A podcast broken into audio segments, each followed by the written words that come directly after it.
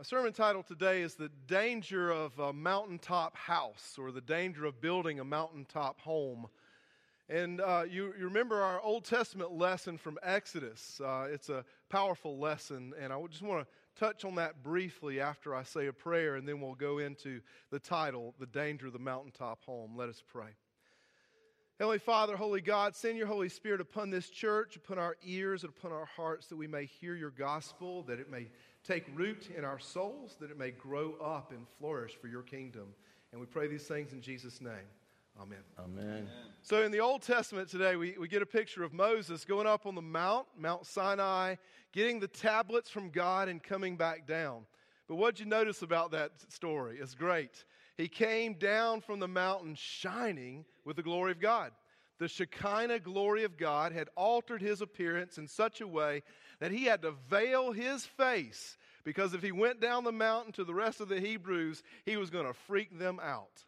That's how powerful the presence of God was for Moses on the mountain.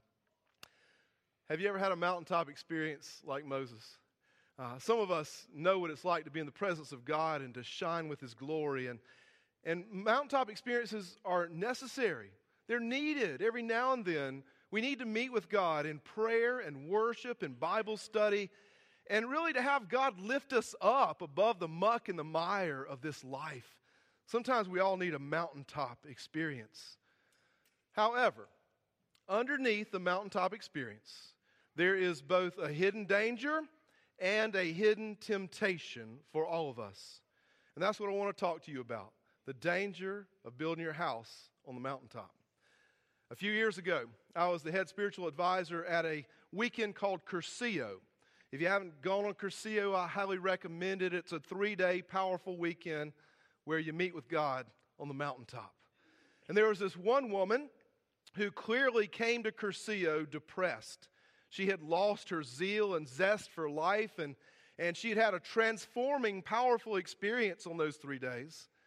So when she came to me on the last day in tears, with a face that shone with concern and worry, I wondered what in the world could be the matter. She shared with me, though, that day, she said, "I don't want to go home." I said, "Why don't you want to go home?" And she said, "Well, on my short list is this." Upstaged by the little one. Bless you, Benjamin. I'm going home to a verbally abusive, unbelieving spouse. I'm going home to 2 teenage children that no longer listen to what I have to say. I'm going home to a job that I hate and a stack of bills that we cannot pay. She said, "I don't want to go home." She said, "I've met with Jesus on the mountaintop, and I'm not sure I can take his love back with me." That was her confession. And isn't that the danger of mountaintop experiences? Sometimes we go on the mountaintop and we have the danger of thinking that all the Christian life is going to be lived up here somewhere. And the temptation is to stay up here at any cost. I don't know that the love will follow me back into the real world. Today, Peter and James and John are taken up to another mountaintop with Jesus called the Mountain of Transfiguration. And if you have your Bibles, we're in Luke chapter 9 this morning. And we're going to be looking mostly at Luke chapter 9 about this mountaintop experience.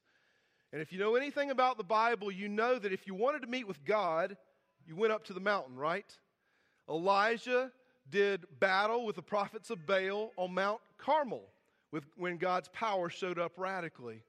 Abraham nearly sacrificed his son Isaac in worship of the Lord on Mount Moriah.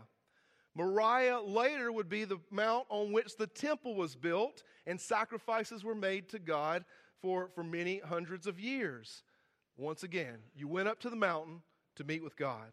Well, let's look at these disciples who went on the mountain to meet with God. In chapter 9, verse 29, we hear these words this morning from Luke. This is how he introduces the scene. He says, Jesus begins to pray and something happens.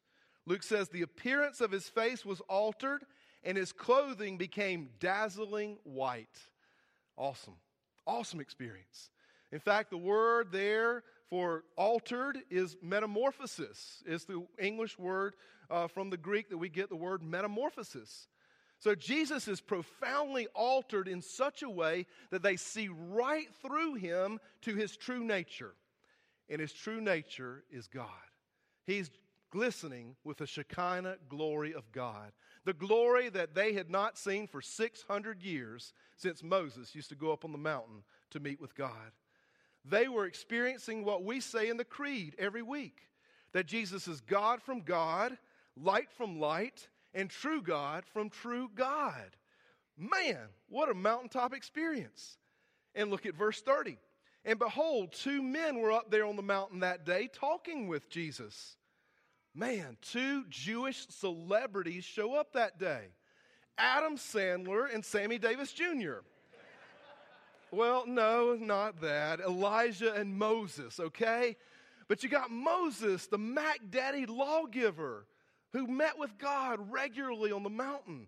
You got Elijah, who met with God on Mount Carmel, the great prophet. And they're all together with Jesus, shining in his glory.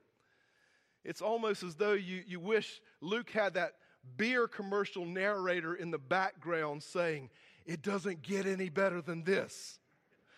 They're living the high life now." But you'll see that mountaintop experiences are both dangerous and full of temptation. You see that in verse 33 this morning. Peter said to Jesus when he experienced this, he said, "Master, it's good that we're all up here. Let us make three tents, one for you and one for Moses and one for Elijah." Now Luke adds a sidebar comment to that. And the comment is this: not knowing what he said. He's out of his mind. He's not knowing what the theology he's implying. He's not knowing the problems he's addressing by wanting to stay up on the mountain. So what is this? What Peter is saying is, I want to go back to the Old Testament when we built tents of meeting and we had God contained in a space, and we would go and meet with God in smoke and fire and cloud. I want to build three tents, one for you, one for Moses, one for Elijah. In other words, Peter is saying, I want to freeze frame this moment. I want to bask in the glory of this mountaintop experience. I want to hold it up here forever. Peter sort of reminds me of that woman at Curcio. I just don't want to go down the mountain. I don't want to go back to the real world, the broken world, and all of its troubles. Let's just stay up here forever. Peter is clinging to a false hope. And the false hope is that Jesus might not have to go to the cross after all. Now, how do I know that that's in Peter's mind? Well, look at verse 28 today. Luke introduces this entire story with these words. Now, about 8 days after these sayings, he took Peter and James and John, and they went up on the mountain to pray. What happened 8 days ago? Well, here's the deal. Luke 9:18 tells you. It was that day when Jesus says, "Who do people say that I am?" And they said, "Well, some people say you're Elijah. Some people say you're one of the prophets." And then he bore down on them and he said, "Who do you say that I am?" And remember what Peter said?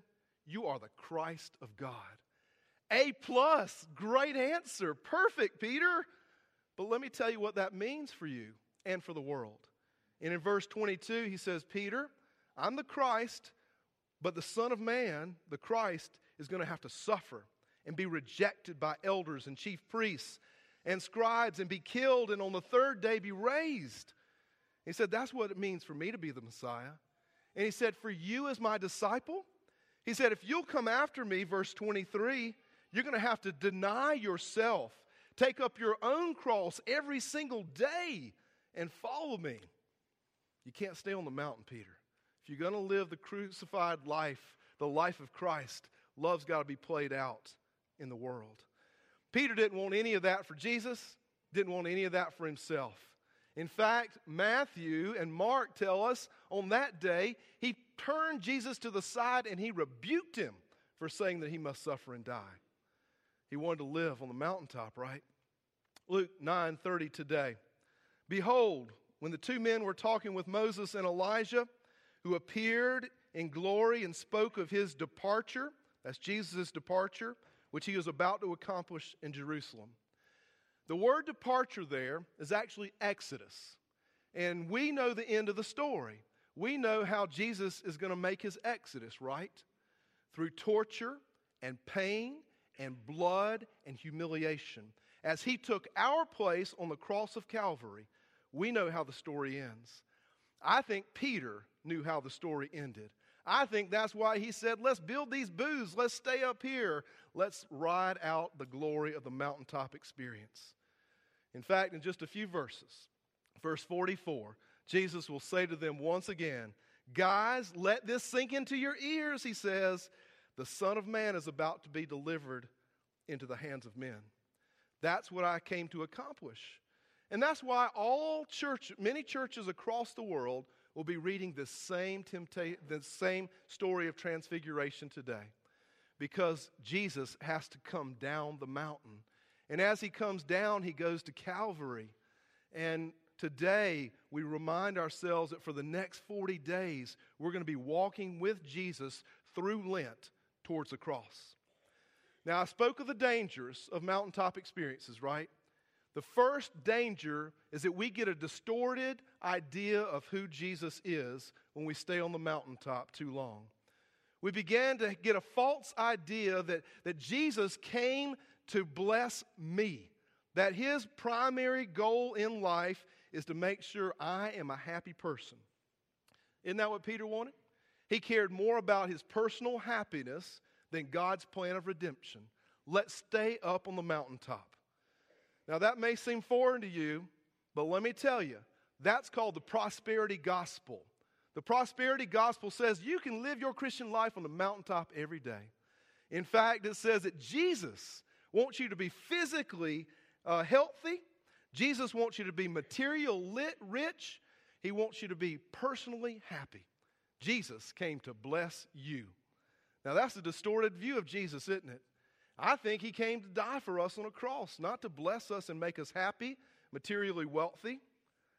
A few weeks ago, I was invited to a tea at 4 p.m. on Sunday afternoon for the Anglican Institute. At the Anglican Institute, the bishop brings archbishops and bishops from all over the world and trains them on high-level leadership so that they can train their fellow clergy on high-level leadership. Now, I am not a tea guy. I am a beer and brats guy. I'm a Diet Coke and chicken wings guy. I'm not a tea guy, so don't tell anybody I went. But I met this amazing character there. He was the Right Reverend Joseph Matungi. Bishop Matungi is actually one of the bishops of the Church of Kenya, the Anglican Church of Kenya. And over tea and crumpets, we began to discuss. And I said, what is the greatest threat that there is to Christianity in Kenya? You know what he said? He said, and this shocked me more than anything else, he didn't say it was radical Islam. He didn't say it was polygamy or native religions. He didn't say it was poverty or disease. He said it's the prosperity gospel. He said it's the prosperity gospel. He said people are eating it like candy. And it made sense. Made sense to me. If you are a man in Kenya and you have a child dying of a disease and you're told that Jesus came to bless you and to put you on a mountaintop and to make you physically healthy and personally happy, then of course you're going to eat it up like candy. And guess what? We're eating it like candy in America too. Amazingly, the prosperity Jesus is something that we devour left and right. Our televangelists are a who's who of the prosperity gospel in America. Kenneth Copeland, Benny Hinn, T.D. Jakes, and the appropriately named Creflo Dollar. If you give to my ministry, God is just waiting to unpack a blessing for you so that you're physically healthy, financially wealthy, and spiritually happy. So, of course, the main person at this is Joel Osteen, who has a church at Lakewood Church in Houston. 45,000 people every week. Double the amount that Bill Hybels has at Willow Creek outside of Chicago. Because we want the mountaintop. We want to be up here. We want glory without the cross. We want the mountaintop without living the cruciform life that takes us to the difficult places and shows the love of sacrifice to the world, the sacrificial love of Jesus to the world. So Luke's message is there's a danger of staying up here. The second thing, we not only get a distorted Jesus up there, but we get a distorted self-image. And that is the self-image that is about self-love. And self-love is really not love at all, is it? It's narcissism. Jesus came to bless me and to provide for me and to make sure that I am in glory. You know, mothers, you know well that true love isn't about you, right? I mean, it's beautiful when you have a baby and that baby is well fed and the diapers are changed and that baby is cooing on your breast at night. But you know that real love is not about you. It's when you go down from the mountain and sacrifice for that child. It's when you stay up with that child who is sick and you clean up vomit from the floor and you caress his head all night, reassuring him that everything's going to be okay. That's sacrificial love. That's the love of the cross. Married people, you know what love's like when you go down the mountain.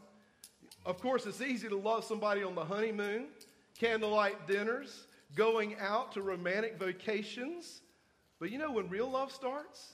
When the honeymoon's over and your spouse gets a little older and puts on a few pounds and the pressure of life mounts and you're no longer on that honeymoon and you've got to work to love that person sacrificially.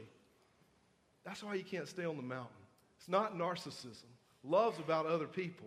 And that's what Jesus came to show us. And I can guarantee you this. On Ash Wednesday this week, we're going to have a tenth of the crowd that we have today.